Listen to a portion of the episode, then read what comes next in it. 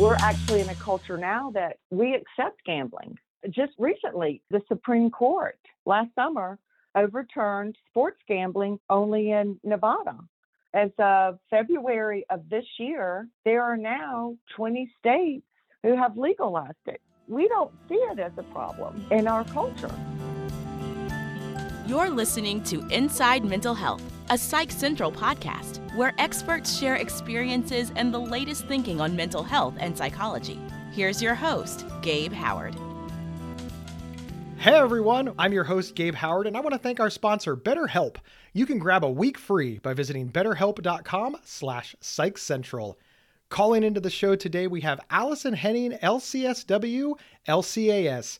Ms. Henning's belief of utilizing programs that integrate family, individual, and community to create a strong foundation for a sustained recovery in addiction and or mental health is vital to her success. She comes to us from MindPath Care Centers, which is committed to providing the highest quality and most comprehensive outpatient mind care to help folks navigate life's challenges. Ms. Henning, welcome to the show. Good morning. Thank you. I am honored to be here. Well, I am excited that you are here because today we're going to be talking about gambling addiction. And I want to share a couple of quick bits of information with our listeners. First, I enjoy gambling and I do so two to three times a year, and generally when visiting with my mom. My mom also enjoys gambling, but she generally goes about one to two times a month. Now, I, I only bring this up because my entire family loves to tease my mother and we call her a gambling addict. Now, we understand that she is not, but in preparing for this show, it, it, occurred to me that I don't have the foggiest idea how to tell if someone does have a gambling problem outside of your more extreme examples, like if they literally lose their home. Now, Ms. Henning, can you tell our listeners what criteria professionals look for to diagnose gambling addiction? Absolutely. And that's a good point that you bring up, Gabe, because that would be more classified as recreational. There is that social component. It starts out that way. You know, I'm hanging out with my friends. My mom and I might buy lottery tickets for each other's birthday. When that starts to spiral, the professionals mostly look for has that turned into increased time? Are they spending more money? Have we changed the structure of, well, let's just do this for a birthday and do $10. Now we're doing it every month for $20. How do I start to feel? So if someone tells me, you know, I've been lying, and like you said, let's do your reference to the loss of a home. So there's that. Finances start to change inexplicably and we don't acknowledge it what would be like step one? Like, I, I, hate to use my mom as an example because I know she's listening to this right now thinking, why does my name keep coming up? But what would we look for? Would it be if she lied to my dad about going? Would it be if she got fired from her job because she was going? I, I know that if she bet the house and lost it, then we would all know for sure. But what are like the little things? Is, is it just that $20 lottery ticket or is it more subtle or less subtle? There are some subtle changes. There can be. That's absolutely correct.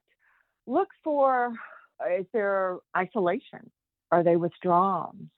Are they hiding activities? And here's a good one Have I neglected my obligations? Am I still getting food on the table for my family? Am I still cutting the grass every other week? You know, what are my obligations? And have I started to neglect those? Am I irritable? Am I restless? Is anything in jeopardy? Are my relationships starting to change? How am I doing at work?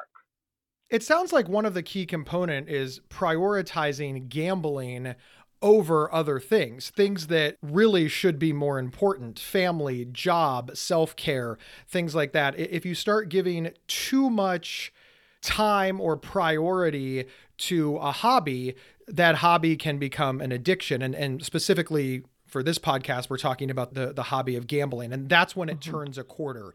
Is that sort of uh, step one? Yes.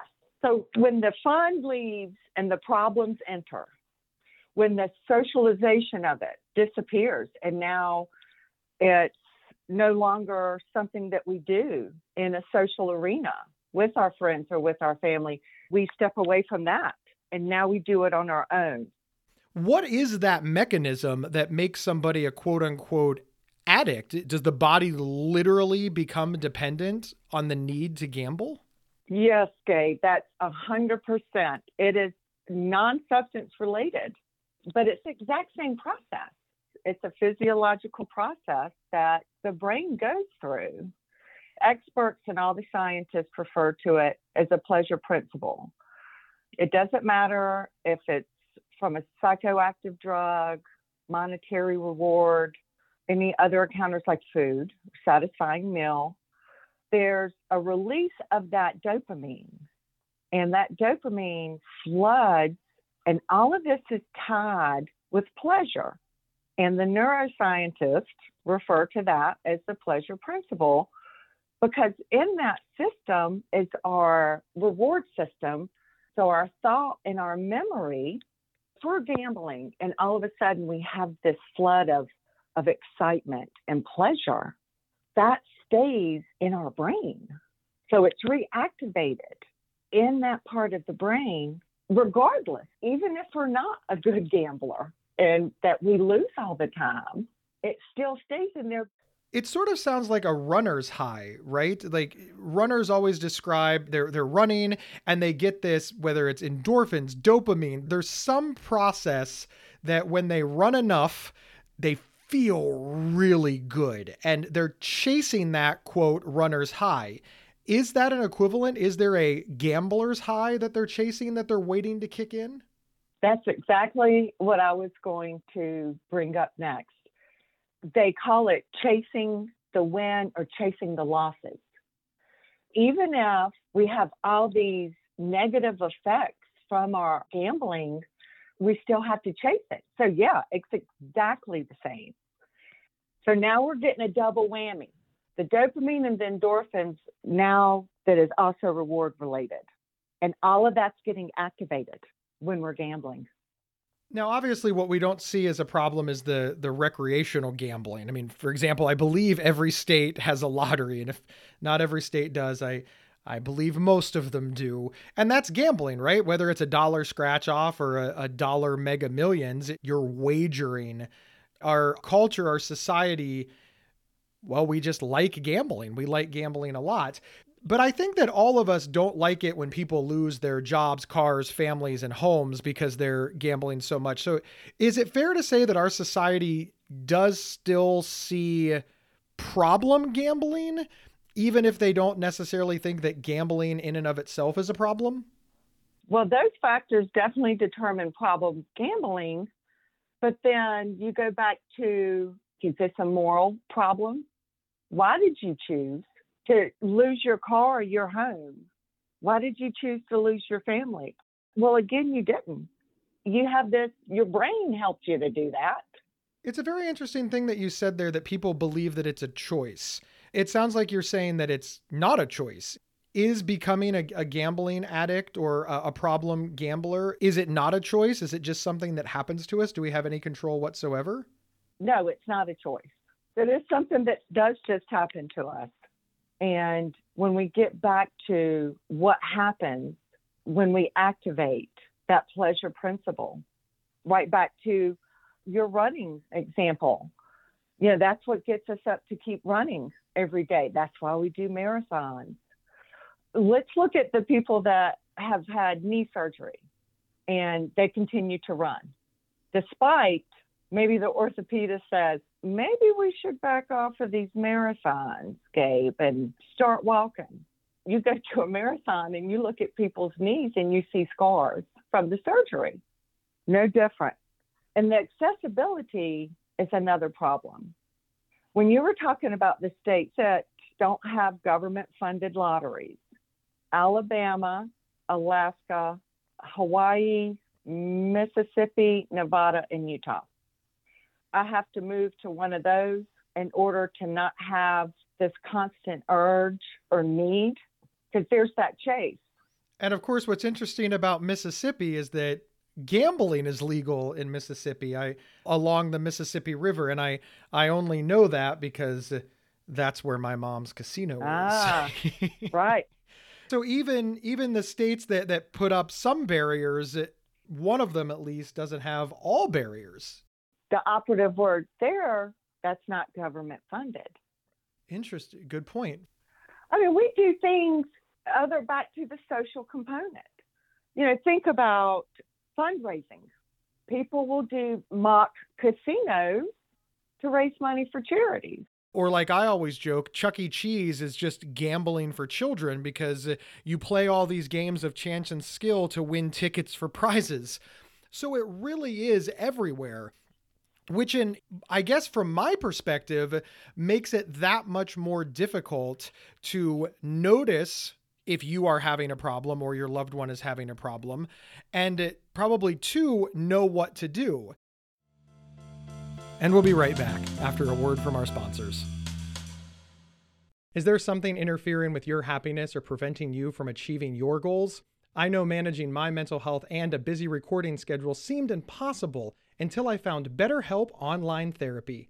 They can match you with your own licensed professional therapist in under 48 hours. Just visit betterhelp.com slash psychcentral to save 10% and get a week free. That's betterhelp.com slash psychcentral. Join the over 1 million people who have taken charge of their mental health. Hey everyone, my name is Rachel Star Withers, and I live with schizophrenia. I'm also the host of Inside Schizophrenia, a podcast that dives deep into all things schizophrenia featuring personal experiences and experts to help you better understand and navigate schizophrenia. Inside Schizophrenia is a Psych Central and Healthline Media podcast, and we're available right now on your favorite podcast player. Check us out. And we're back discussing gambling addiction with Allison Henning from MindPath Care Centers. Let's say, Ms. Henning, that, that I come to you and I say, I accept that I am a problem gambler. I have a problem. Help me. What do you do? Therapy is always helpful when it's become problematic. I want to back up, though, a little bit about what you said the approach. I think the approach is most important because, regardless of the manifestations, regardless of how I can justify and say it's legal, so is purchasing alcohol, but that's all fine and well because it is true, but how do I approach? And there's an acronym love listen, understand, and validate. You have to be supportive and concerned about the manner in which the problems have started. The biggest key do not ignore it. So if you think in terms of the I statements, I think everyone's familiar with an I statement.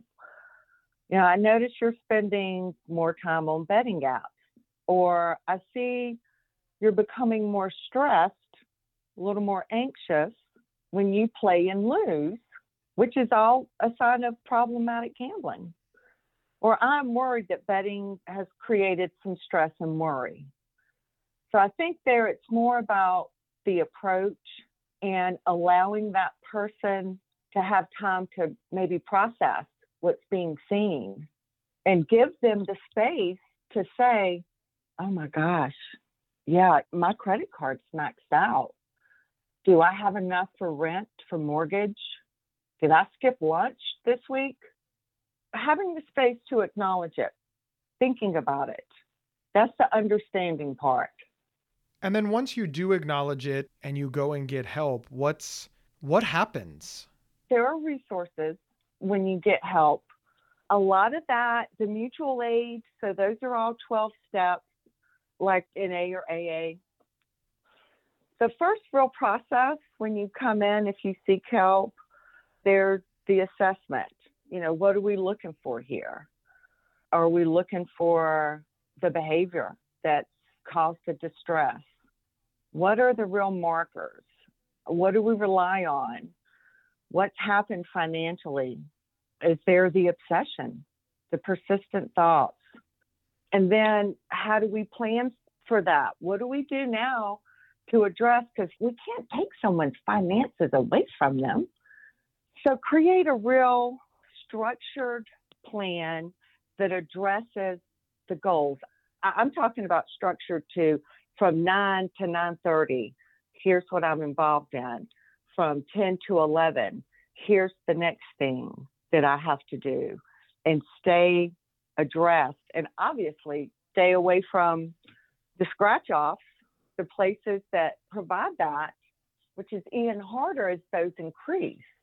But build that into, well, what can I do in place of this?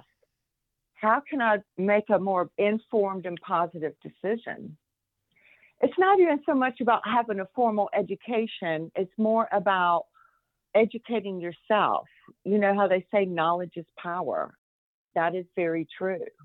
Is cold turkey the only solution to problem gambling? Meaning you just you just don't gamble anymore or is it possible to go from problem gambling to quote unquote slowing down and becoming a I don't want to say a safe gambler, but a, I guess a non-problem gambler would be the the right words. That's a good question because even in substance use, drugs and alcohol, there's a, a term that the professionals use that's called harm reduction.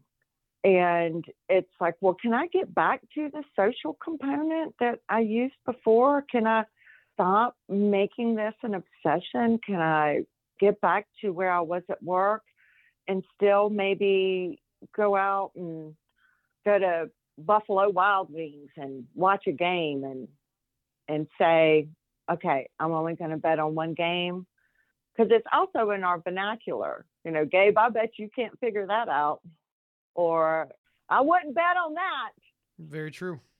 I believe there are some people that have that ability, but I also have seen that no one is able to do anything completely by themselves or alone. A support system is more valuable than we realize.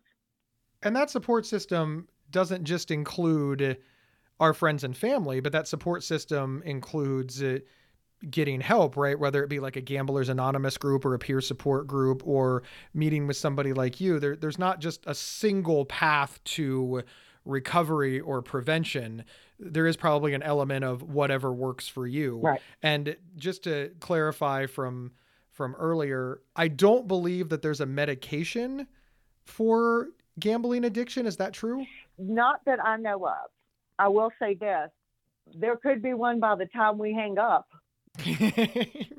I know none of my current patients or clients are having medicated treatment for for gambling. It is all like you said, you know, there's formal and the informal supports, mutual aid, friends. Actually, I have some that even get involved when we're talking about hobbies earlier there's music and theater where they can become interactive. So, again, I just want to emphasize back to the socialization part. So, if we use that, if that's how we socialize with through gambling or with gambling, then what do we do to socialize now? it is fair, of course, to point out that that things co-occur. For example, I live with bipolar disorder, and when I was in a manic state, I abused drugs and alcohol, and uh, I well, I just I just had all kinds of problems, as people who are suffering from the symptoms of untreated bipolar disorder do. Once I was treated for bipolar disorder, which did include medication, some of those things naturally fell away because I didn't have the the manic thoughts, the grandiose thoughts, etc. I imagine that co-occurring disorders play a role in gambling addiction as well. It, it doesn't just exist all by itself. That is 100% accurate, Gabe. I would like to see a casino where someone is sitting there that does not have an alcoholic beverage. I would also like to see a casino that doesn't offer you alcohol for free. That's a business plan. That's a business model that they created. So, yes. And just off the top of my head, with the patients and the clients I work with, am not thinking of one that is strictly gambling. So, yeah, there's always something else that can occur. That is very interesting. And of course, it's, it's also important to say that research is always ongoing and things change rapidly. But for all of our listeners who are thinking to themselves, I'm really worried about my spouse, my friend, my brother, my sister, what advice do you have for them to help their loved ones see or consider whether or not they have a problem? Because again, I, I just imagine sticking your finger in their face and saying, You're an addict is is never gonna work. No, you're right. That's never gonna work. I want to go back to the acronym of love, to listen, to understand, and to validate. With the loved one, talk about your own experience of how the other person's gambling is affecting you. Ask that other person for their perspective. Give them that space to think about what their actions have been and what their behaviors have been. Give them time to tell their story and listen without arguing. Put the finger down, you know, get that finger out of their face when you're listening. Don't argue. That will definitely shut down the conversation. Reassure them that there is help, that you do care, and that you want to be there to help. You know, there's shame there, there's uncomfort, there's the guilt, the judgment, the stigma. Ms. Henning, thank you so much for being here. And I want to give our listeners the National Counseling on Problem Gambling Helpline. It's a national number in the U.S., it's 1 800 522 4700. Again, that number is 1 800 522 4700. If you or a loved one has a gambling issue, please give that number a call. Thank you so much for listening. Please follow the show wherever you downloaded this podcast. It's absolutely free. Also, take a moment to write us a review. Words matter. Review us. We love it. My name is Gabe Howard, and I am the author of Mental Illness is an Asshole and Other Observations, and I'm also a nationally recognized public speaker. I think it would be cool for us to hang out in person at your next event. You can grab a signed copy of my book or learn more about me over at gabehoward.com. I'll see everybody next Thursday on Inside Mental Health. Hey everyone, real quick before we conclude, we want to thank you for listening to the Inside Mental Health podcast. This is your host, Gabe Howard, and I need a big favor. I would love for you to complete a short survey about the podcast, and then you'll be entered into a drawing for a chance to win a $50 Amazon gift card. We've heard from a handful of you, and we are so appreciative of the support, but we'd like to hear from more of you please go to psychcentral.com slash survey40 to complete it now before the deadline on October 8th. So time is of the essence. Again, that's psychcentral.com slash survey40. Void were prohibited by law, and thank you so much. You've been listening to Inside Mental Health, a Psych Central podcast from Healthline Media. Have a topic or guest suggestion? Email us at show at psychcentral.com. Previous episodes can be found at psychcentral.com slash show or on your favorite podcast player. Thank you for listening.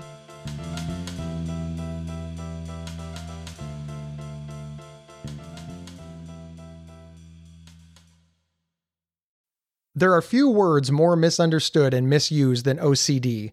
Imagine having unwanted thoughts stuck in your head all day, no matter how hard you try to make them go away and then having to pretend that everything is okay despite having to feel crippled inside. That's OCD.